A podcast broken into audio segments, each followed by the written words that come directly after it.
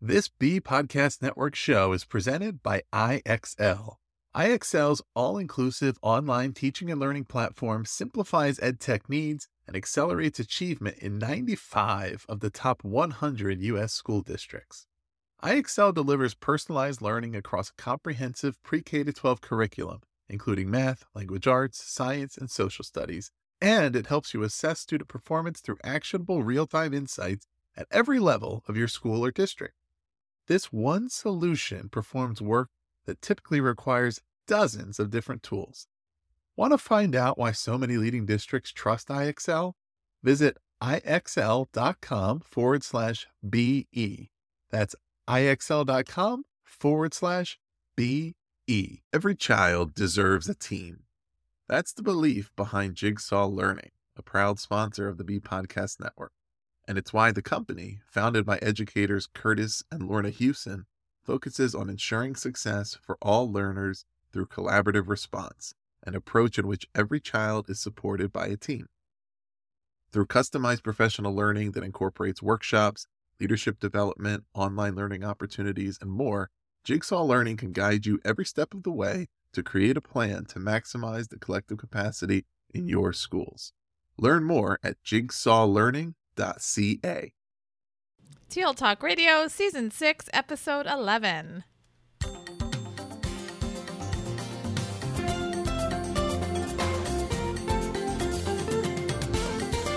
Welcome to Season six, Episode eleven of T L Talk Radio. I'm Lynn Funnie Hatton. And I'm Randy Zickenfoos. Today, we're speaking with Dustin Hensley, a librarian at Elizabethton High School in Elizabethton, Tennessee. If you listen to our podcast, Shift Your Paradigm, Dustin spoke with us recently about Elizabethton High School in episode forty-eight. Dustin recently published an article about the role of librarians in school transformation. We're looking forward to learning more about that topic today from Dustin. So welcome back to our podcast, Dustin. Glad to have you here with us this morning. Oh, thank you for having me. Let's get this conversation started with a personal story about how you became so passionate about a librarian working in a learner-centered library environment. So I guess we'll go back to why I became a librarian in the first place. When I was in college, I was going to be a history teacher. And as I was going into my introductory education classes, all of it was so much about how to trick students into learning what they don't want to learn about. Like, you need to be able to get them engaged, you need to do this and do that to make sure they're learning. And it seemed so unnatural to me that you have to trick someone into learning. I just think about children, all they want to do is learn. All they want to do is learn how to read and what's this, what that, please explain it to me. Like, they want to know so much. And it really made me start thinking, like, what or why do children lose the passion to want to learn?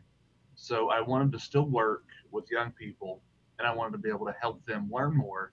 And I was trying to think, what in the school environment allows you to do that in a position? Uh, so I was, at the time, I was working in an after-school program, and I was working in the library and tutoring.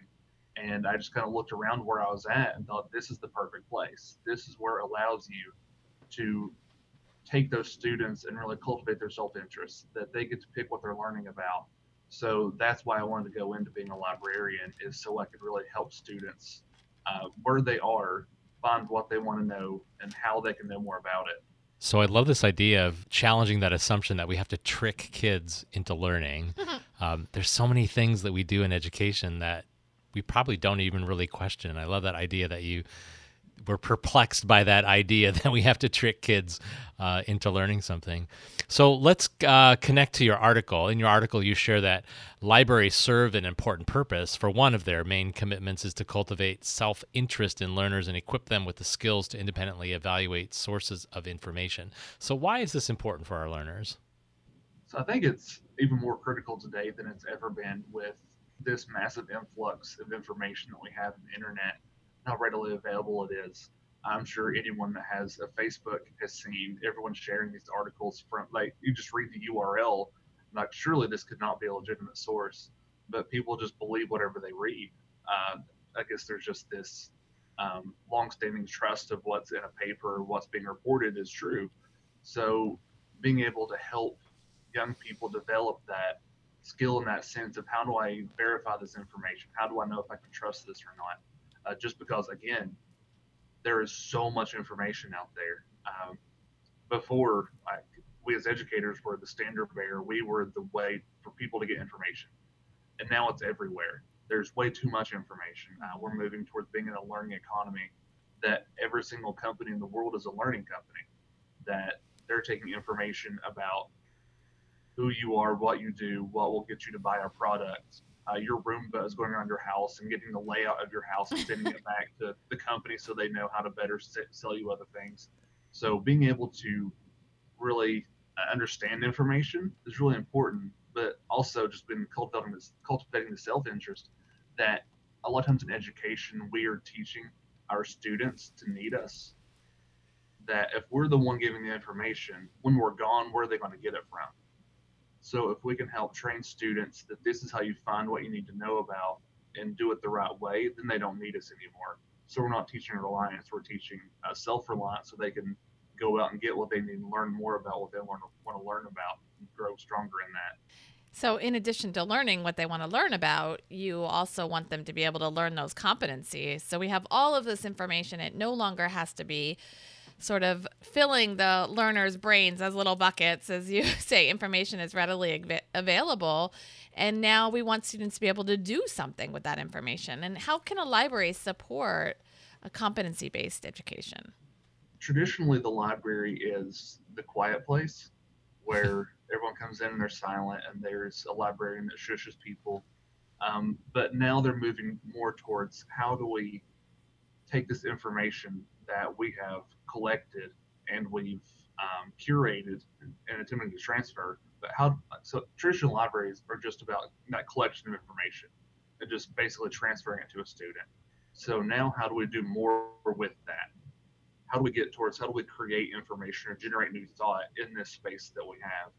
Uh, so a lot of libraries right now are moving towards being maker spaces or just some type of maker movement. Um, there is a really great hashtag on Twitter for MacGyver Librarianship, where you can take this existing structure that you have, which usually is not that friendly for doing new and collaborative things. How do you take this space and do something better with it, um, and design it for student use?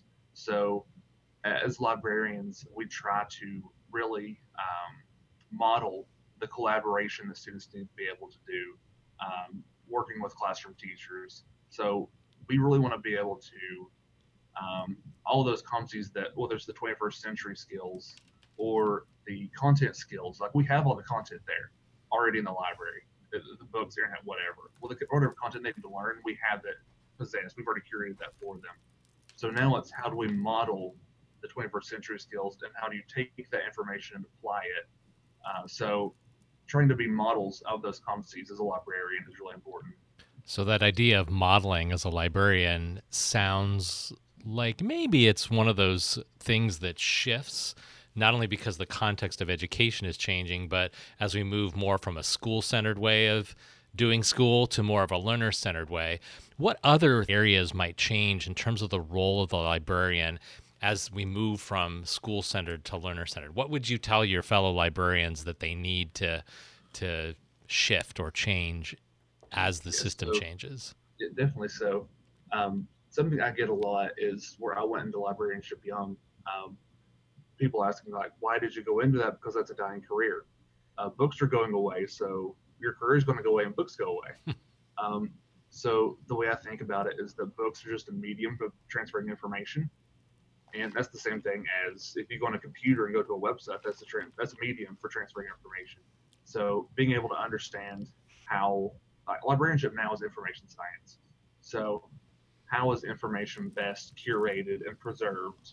So something that we're doing in our school library um, is trying to use technology to preserve information. So we've created an archive in our school. So we're digitizing uh, archives for the city. Um, and also for our school as well. Mm. So however you can take the new technology that's coming out and not be afraid of it. Um, I, a lot of librarians have left the profession just because they're afraid of the technology, uh, because people go into the job because they love books. I feel like that's the worst reason possible to be a librarian, just because mm. you like books, because it's so much more than that. So as we're shifting away from the traditional quiet place to a place where collaboration can happen, because it's very rare that actual good work is accomplished in silence. I can't think of a time in my life where I was doing something really productive and there was nothing happening except me just sitting in silence. Like, I, I know there's times for that and there's need for that. Like, I have a place in my library for silent time and quiet time. Um, that's needed. But if actual thought is going to be created and something be accomplished, being able to be okay with noise is something that's weird for the library. Like, there are teachers in my school that are really upset that noise happens in the library. Um, so it's an acceptance, not just from librarians, how we move forward, but teachers as well. And every stakeholder understanding what is the purpose of this space. Just going towards the learner-centered environment. How do I utilize relationships with students to best get them what they need? Like, for me, building a relationship is the most important thing in my job. That if I don't know about them, then I can't get them to what they need, and I'm failing them. So if I can build a relationship with a student on a personal level, then that really helps me get them to what they need information-wise and resource-wise. So I know that, that that involves talking, which is scary for libraries, but being very open to having students come in and make it, build an actual human relationship. And as a librarian, never having to be a judge of them is really helpful. Mm-hmm. Because I never have to evaluate their work. I'm just there to learn with. Mm-hmm. So being a co-learner and being accepting of who they are as people, like, really helps them want to do more in the library mm-hmm. and be there and be around information more. Um, whenever I came in to be the, the librarian at my school, Uh, just from trying to build relationships, our book circulation went up sixty-five percent. So I saw that there wow. was success in just making kids want to be there, whether that me, be me being in the hallways, being ridiculous and dressing up and doing silly things, whatever it took to get them in the space, then I've already won. I've accomplished my job, that now I have them there and I can learn about them and give them what they need to grow and be better. So as a librarian, you mentioned a couple of things that are really interesting, interesting and that we are connecting with this idea of relationships and developing relationships and co-learning and co-creating these opportunities. And I don't know if you know about Salisbury Township School District, that we have a profile of a graduate, or that you've heard some of that work. And our profile of a graduate articulates knowledge, skills, and dispositions for our graduates. So, um, you know, for example, knowledge, the core content, digital literacy, health and wellness literacy, and for skills, create bravely and communicate, collaborate, um, and dispositions, things like risk-taking and curiosity. So when you think about knowledge, skills, and dispositions, and as a librarian, creating a safe space and developing relationships with learners to better know them, how could libraries support students in developing um this knowledge, skills, and dispositions? Yeah, definitely. So uh, I've already kind of got this a little bit. Sorry about moving ahead on you guys. Um, so just the modeling and helping understand them. And as a librarian, knowing what this idea of what a graduate is inside the school and having that shared vision really helps. Like, we're actually doing this work right now in our school. We're creating a new profile of a graduate and mission and vision. And um, I've been put on that team to help that. So being able to be involved in what the school's trying to create, not that our students are products, but what we want to see in our graduates, that we want to work towards them having by the time they graduate, like, that really helps me know, okay, how, what are these specific things and how do I work towards getting them there? So whether that is um, purchasing resources for teachers to use that I can collaborate with them, whether they come to the library, I go to their classroom. Um, and again, working with students, most importantly, and talking with them and knowing, how do I get you to that point? What is it that I need to do? Because uh, I like to think of the librarian job as a service position. I'm just there to help. Um, I'm not just there to oversee a space and inventory books. So what are those specific things? Like, what are those skills and dispositions that you need to gain before you leave? And then, okay, where are you? That helps with the relationship building. So, okay, student, where are you on this journey? Where are you trying to get? How can I help you with the resources that I have here in this room? And if I don't have them, how can I get those for you? Is there a way that there's something that I can purchase that I can bring to you? Or there's something we can research together to get there? So again, the, the heart of everything in this different shift for librarianship is just relationships with those students. So what I really appreciate about the conversation today is you, Dustin, are really working to transform the role of the librarian and the role of libraries in this evolving um, ecosystem of learning. And I think that uh, lots of new ideas, so I'm making some connections mm-hmm. there. Let's uh, move on to some of our uh, rapid response questions. Are you ready for those? I think so.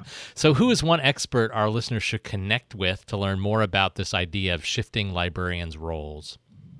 So I, not that I've found, there's very few that are thinking about libraries inside learners centered specifically, like for this shift, but there are a lot that are doing, doing some really cool things about how do you uh, make sure the space is being used for creative and generative thought. So a really good one is Katie Daugherty from North Buncombe High School in North Carolina.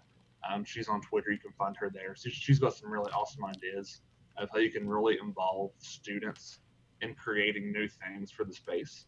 Like, not just like, I made something new, do you enjoy it? But how do I get the students to really be fully on board and making this space what it is, making sure that they feel like they belong here. Right. All right, second question. If you were recommending one book to our listeners, what would it be? Okay, a librarian loves this question, right? That's the hardest question ever. One just book. One. Just one. Anything by Tom Vander Ark is excellent. Um, I absolutely love Tom Vander Ark, uh, Tony Wagner. I'm not, I'm not giving one book, I'm so sorry. Uh, Deeper Learning by Monica Martinez. And then the last question. What online site, resource, or person do you personally learn from regularly? So I spend a lot of time on Getting Smart. So um, there's a lot of awesome discussions happening there, whether it be about the future of learning, um, technology, how to utilize like things like blockchain and following student journeys, uh, transcripting. So uh, definitely a lot of awesome conversations about school transformation, also the economy we're moving towards because of all this technology. And um, the Getting Smart site is where we found one of your articles. So uh, we'll be sure to link all of the articles that you shared with us previously, as well as those things that you just shared in our rapid response questions. So thank you. Oh, not a problem. Thank you very much, Dustin. Oh, thank you all. Thanks for sharing those additional resources. And last question for us, Dustin. What's next for you? What are you working on that you'd like to share with our listeners? What's immediately next is I'm going over to High Tech High across the road uh, for their fall conference. So excited about that. Um, So right now in my school, I'm really trying to work towards how do we make sure student voice is truly being honored and listened to. Um, so just looking at different ways that we can make sure uh, that we are giving them ample opportunity to speak out, and also how do we develop their agency to do so. Um, because they're, they're students, they're already inclined to speak out for themselves. They have that social and cultural capital built in already, but how do we develop agency in every learner so that they can tell us what they need, both physically, emotionally, and academically. Thanks so much for sharing. And thank you also for joining us today, Dustin. Oh, thank you so much for having me again. To learn more about Dustin's work, um, you can visit the links in the show notes. There's um, a couple. There are a couple links to Dustin's different articles, as well as a link to episode forty-eight for Shift Your Paradigm if you are interested. And we link to that Deeper Learning and Getting Smart, a favorite site of ours as well. Each episode, we leave you with a question to think about with the idea of provoking reflection and conversation. This episode's question: how does your library support learner-centered education? If you've enjoyed this episode, would like to comment or check out the resources, visit the show notes at t l talk radio dot org and look for Season six, Episode eleven. That's all for this episode. We'll be back next week with another conversation featuring an innovative thought leader. Thanks again, Dustin. Hey, thank you. Bye-bye. Bye-bye. Bye.